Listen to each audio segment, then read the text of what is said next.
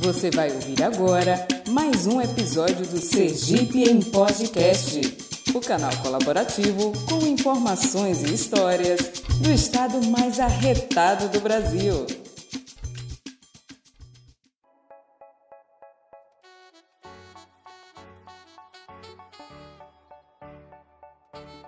Estamos começando mais um episódio do canal Sergipe em Podcast, a história do gênio da matemática em Sergipe.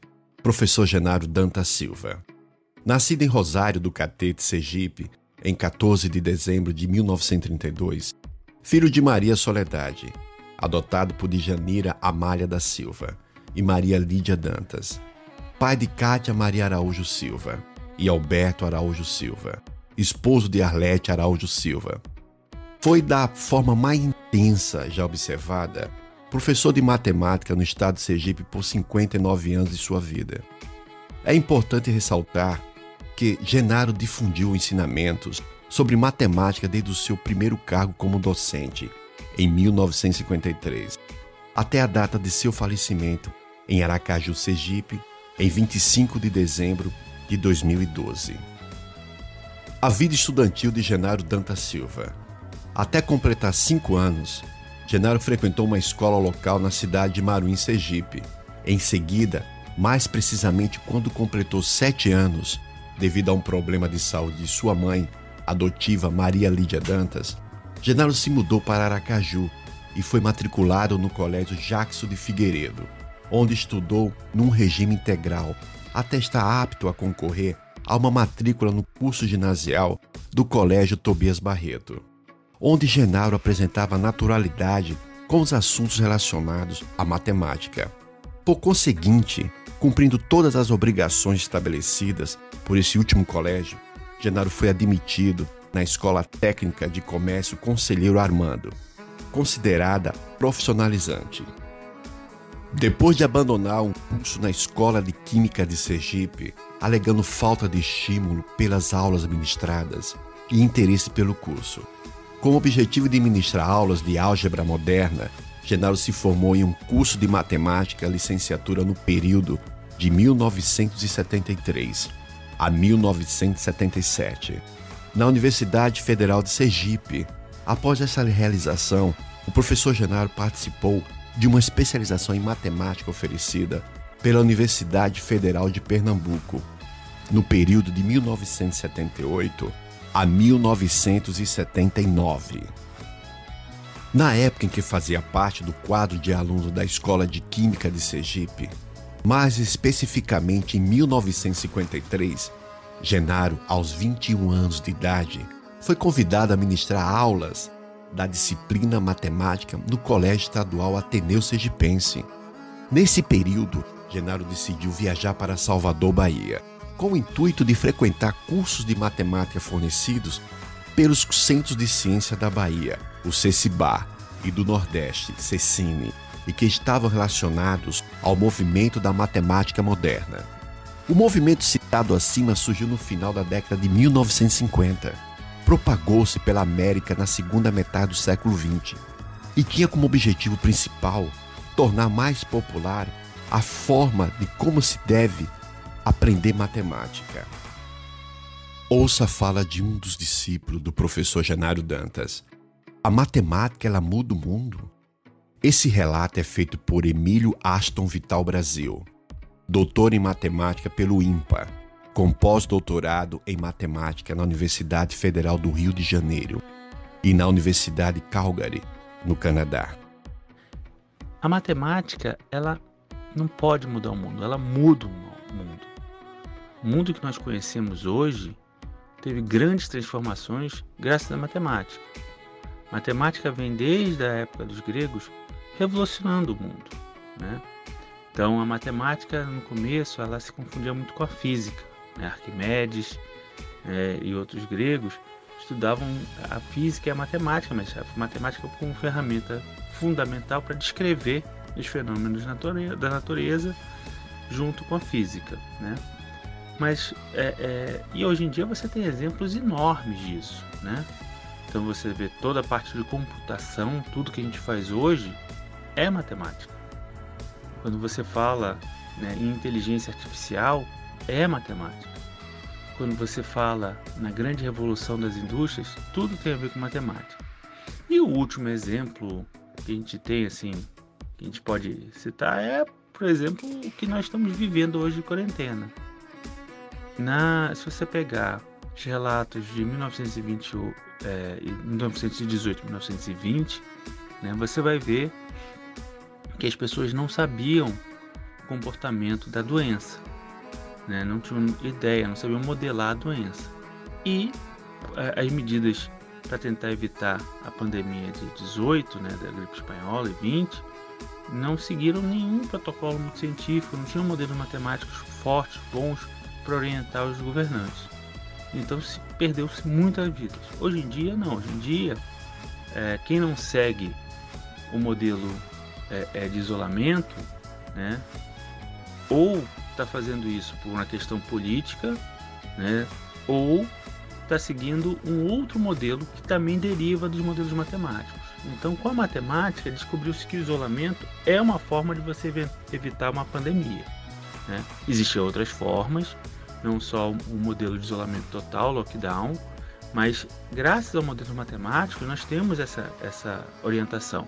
Então, se você for ver as notícias, você vai ver todo dia notícias sobre né, o modelo de, de transmissão da pandemia, né, o que está acontecendo. Então, isso influenciou muito fortemente a história recente. Por exemplo, o Reino Unido, eles tinham decidido a não fazer nada, né, porque acreditavam que a pandemia não ia, é, era melhor você deixar a população ser contaminada e deixar isso virar como se fosse uma gripe do que você impactar a economia.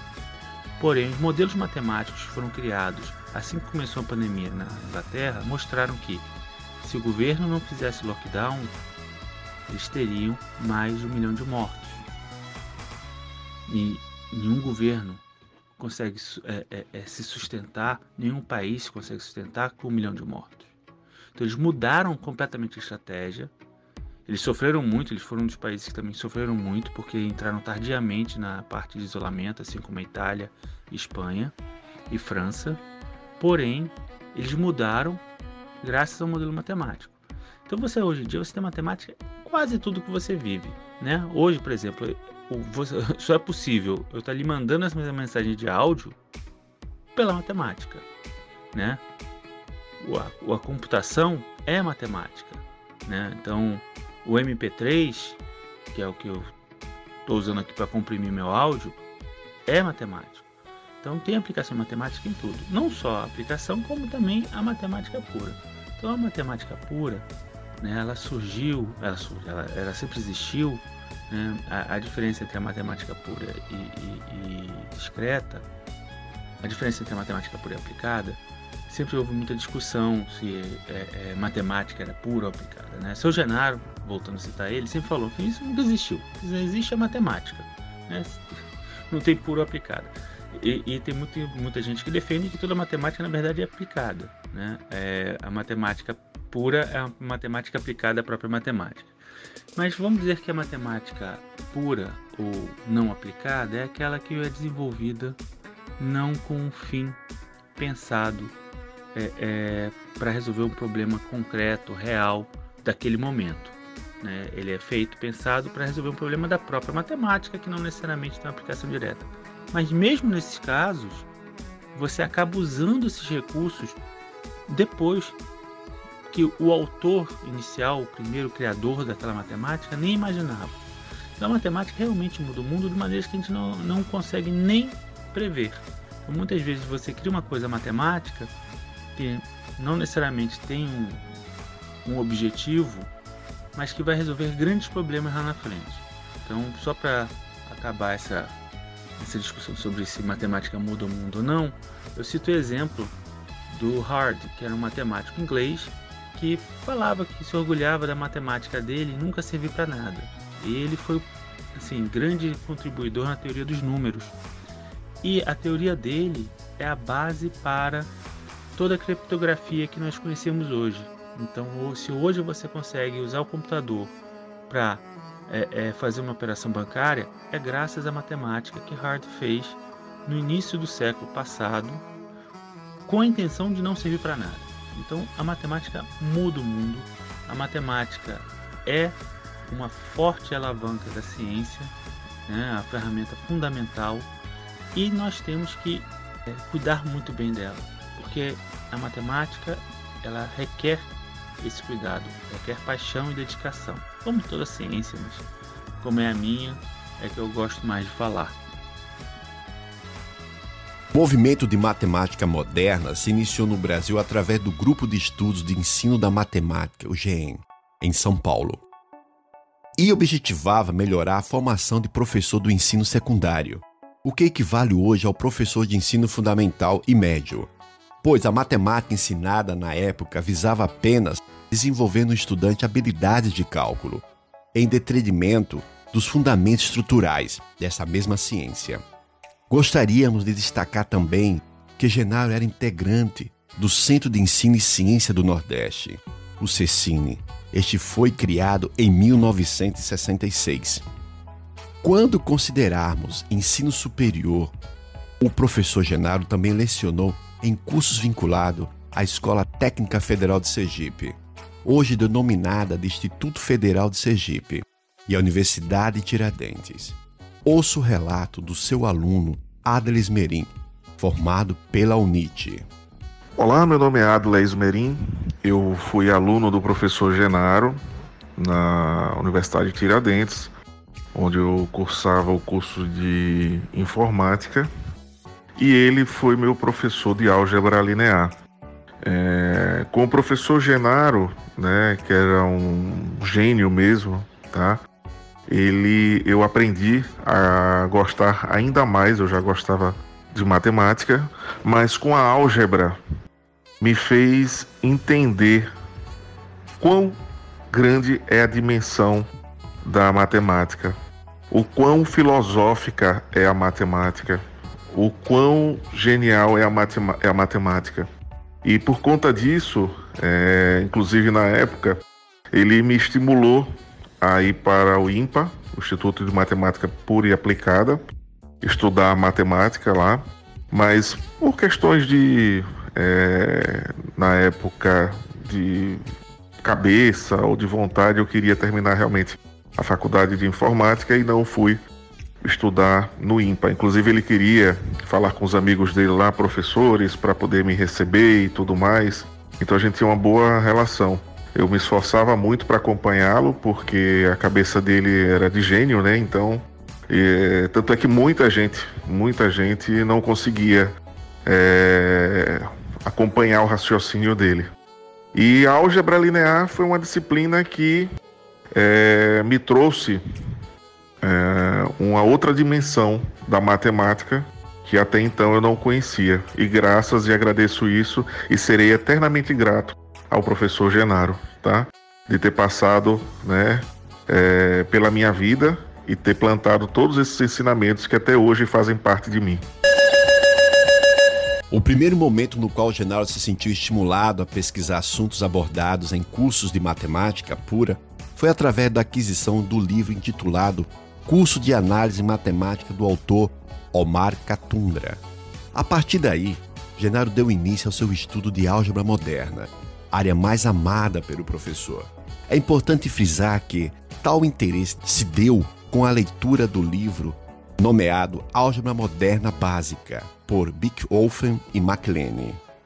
Genaro apresentava uma enorme facilidade em descobrir talentos e usou esta habilidade para ensinar matemática moderna a seus estudantes. Os resultados obtidos foram surpreendentes, já que vários deles são mestres e doutores em renomadas universidades do Brasil e do exterior. Permita-nos, dessa forma, listar alguns alunos que foram privilegiados pela atuação de Genaro. Wilber Clay Gonçalves Melo, aluno da Universidade Tiradentes, doutor em matemática pela Universidade Federal de Pernambuco, pós-doutorado em matemática pela Universidade do Novo México e professor da Universidade Federal de Sergipe. Luciano José dos Santos, aluno do Colégio Estadual Sergipense formado em matemática e medicina pelas Universidades de São Paulo e Federal. Danilo Filizardo Barbosa, aluno do Colégio Ateneu Sergipense, doutor em matemática pela Universidade de Ciências e Técnicas Languedoc, localizado na França. É aposentado pela Universidade Federal de Sergipe. Além de sua esposa e filhos, Genaro considerava com fervor suas amizades verdadeiras. Sendo assim, permita-nos lembrar de alguns amigos já citados pelo professor. O primeiro deles diz respeito a José Antônio Maximínio, o qual acompanhou Genaro no caminho árduo da compreensão de assuntos matemáticos, básicos como, por exemplo, a trigonometria. Outro amigo de destaque do professor Genaro remete ao nome Danilo. Este, estimulado pelas conversas particulares com Genaro, migrou para Recife, Pernambuco, com a finalidade de frequentar cursos de graduação e mestrado em matemática fornecidos pela Universidade Federal de Pernambuco. Esta cidade também foi endereço de Genaro em sua participação em cursos direcionados à matemática ministrados por Malba Tawan, autor do livro intitulado O Homem que Calculava. É importante salientar que, em 1965, Genaro também foi discente em um curso de verão dessa mesma universidade que abordava temas tais como lógica da matemática e teoria dos conjuntos. Dois outros amigos orientados de Genaro são Emílio e o Berkeley.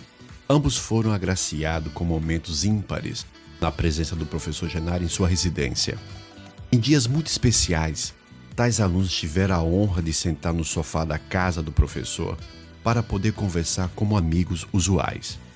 Genaro sempre se importava em levantar de seu descanso vespertino para cuidar por algumas horas sobre o assunto preferido, matemática. Infelizmente, era tarefa difícil entender todas as informações fornecidas pelo professor. Este compreendia qualquer assunto relacionado à matemática com uma profundidade praticamente inalcançável por seus discípulos.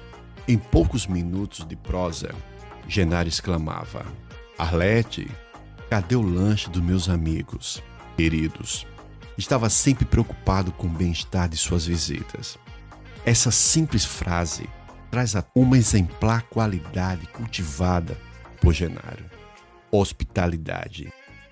No decorrer das conversas, o professor Genaro encaminhava suas visitas até sua biblioteca e dizia: Escolha um livro para vocês levarem. Porém, não era um material que viria a prestar as informações matemáticas mais valiosas, e sim as palavras que ele espalhava espontaneamente nos corredores de sua aconchegante moradia. É importante frisar que cada vitória dos seus amigos era festejada de uma forma mais reluzente pelo professor Genaro. No dia 15 de maio de 2012, Genaro recebeu o título de doutor honoris causa, concedido a personalidades que se destacaram pelo saber, seja pela atuação em prol da filosofia, ciências, técnica, artes e letras, seja pelo melhor entendimento entre os povos ou em defesa dos direitos humanos. Pela Universidade Federal de Sergipe. Ouça agora os diversos depoimentos de amigos e professores sobre o professor Genário Dantas. Genaro ele fez uma transformação no ensino da matemática. Antes de Genaro, matemática era fazer conta, era baseada no cálculo apenas. Com Genaro, ele passou a introduzir os conhecimentos de álgebra aqui no estado de Sergipe. E então houve uma modificação no pensamento do ensino da matemática no estado de Sergipe. Genaro, ele recebe esta, essa homenagem com muita justiça. É, acho até que tardia, mas é, tudo tem o seu momento e esse foi o momento eu acabei ouvindo falar, a partir de outros professores, da importância de Genaro Dantas e ele acabou é, entrando na minha pesquisa como um dos sujeitos mais importantes porque ele foi envolvido, muito envolvido no processo de divulgação do movimento da matemática moderna em Sergipe. E de lá para cá, eu tenho convivido com pessoas, é, principalmente do departamento de matemática, que foram alunos de Genaro Dantas e tomaram Genaro Dantas como uma referência para fazer mestrado e doutorado. Então, hoje a gente tem vários professores do departamento de matemática que é citam e fazem referências explícitas à contribuição de Genaro Dantas para o ensino de matemática em Sergipe. Na verdade, ele foi professor de muitos professores daqui da universidade, era um professor sem diploma. Das homenagens que a Universidade Federal fez, essa é uma das mais justas, porque o professor Genaro, que foi meu professor, mudou a história da matemática aqui no Estado. Foi a partir do professor Genaro que o Centro de Ciências Exatas e Tecnologia tomou essa dimensão toda que ele tem hoje.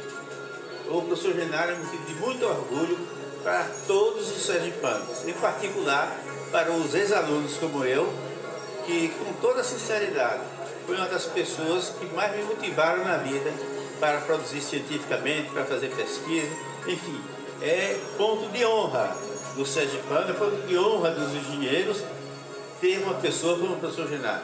O professor Genaro é o nosso ídolo.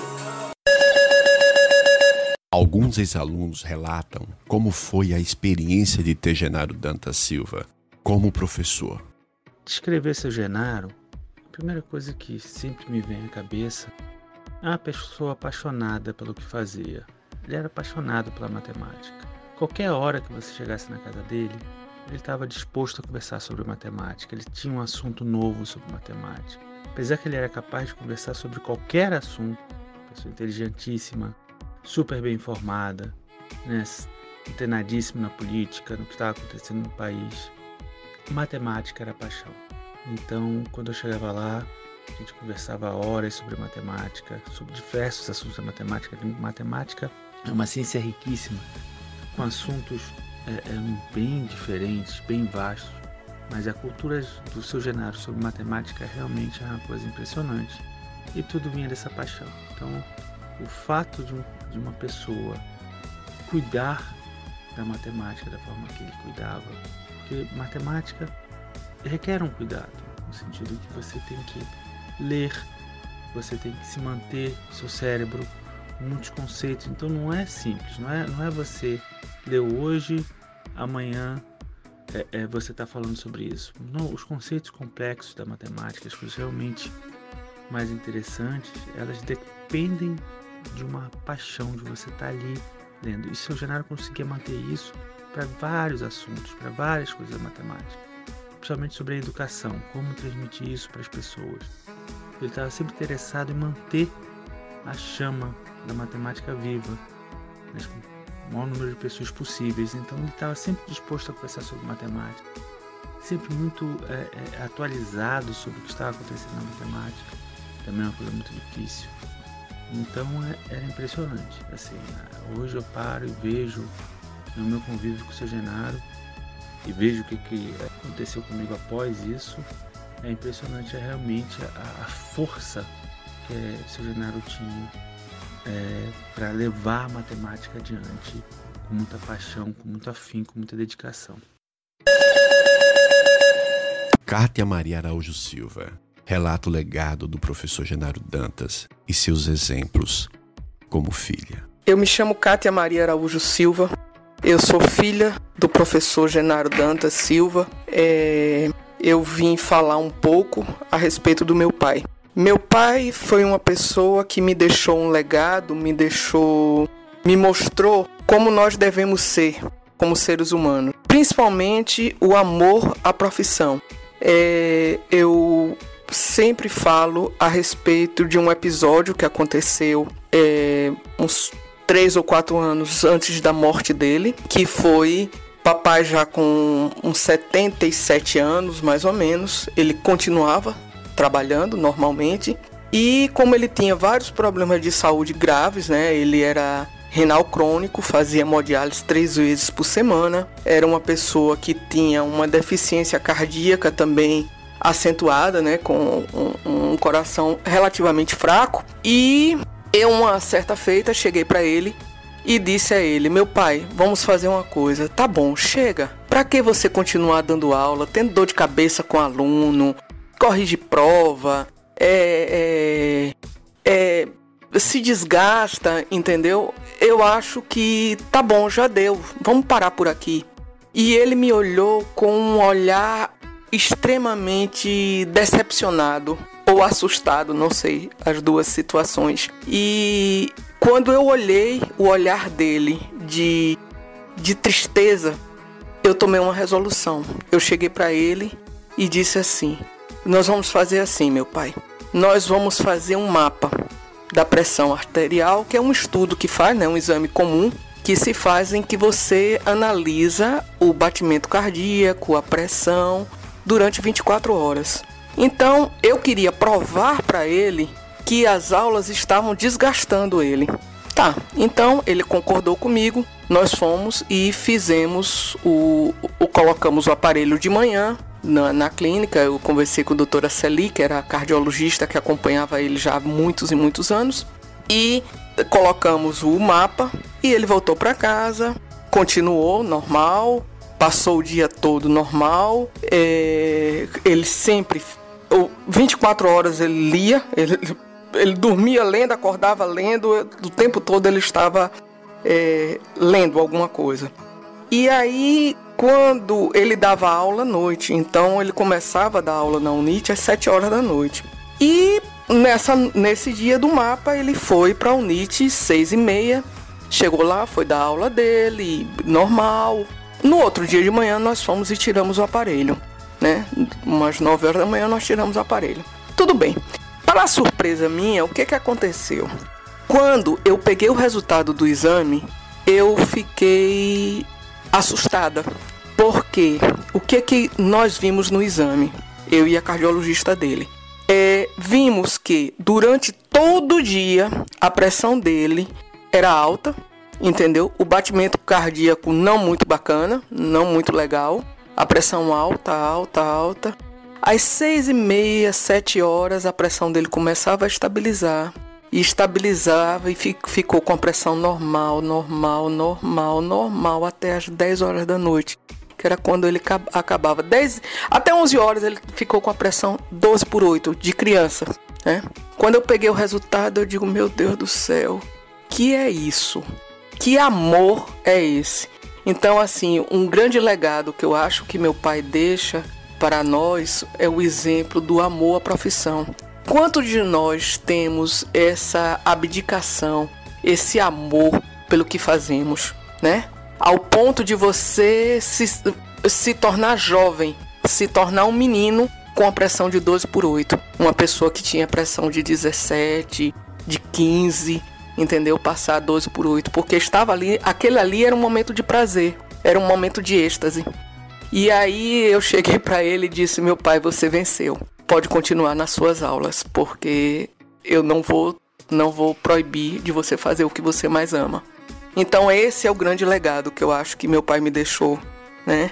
É, ele recebeu meses antes de morrer, precisamente em abril, ele morreu em dezembro, é, ele recebeu o título de honor, doutor honoris causa pela Universidade Federal de Sergipe, né? Um título concedido mais do que merecidamente, porque papai foi um um bravo, onde todo mundo falava naquela época em que matemática era somar, era dividir, era multiplicar. Ele introduziu aqui em Sergipe a matemática moderna, né? que é matemática filosófica, de pensamento, que não tem nada a ver com um, dois, três, quatro, não é por aí. O exemplo de meu pai deveria ser seguido por outras pessoas. Este canal é uma produção dos alunos do curso técnico em rádio e televisão do Senac Sergipe. Turma do final de semana 2020, com a locução e edição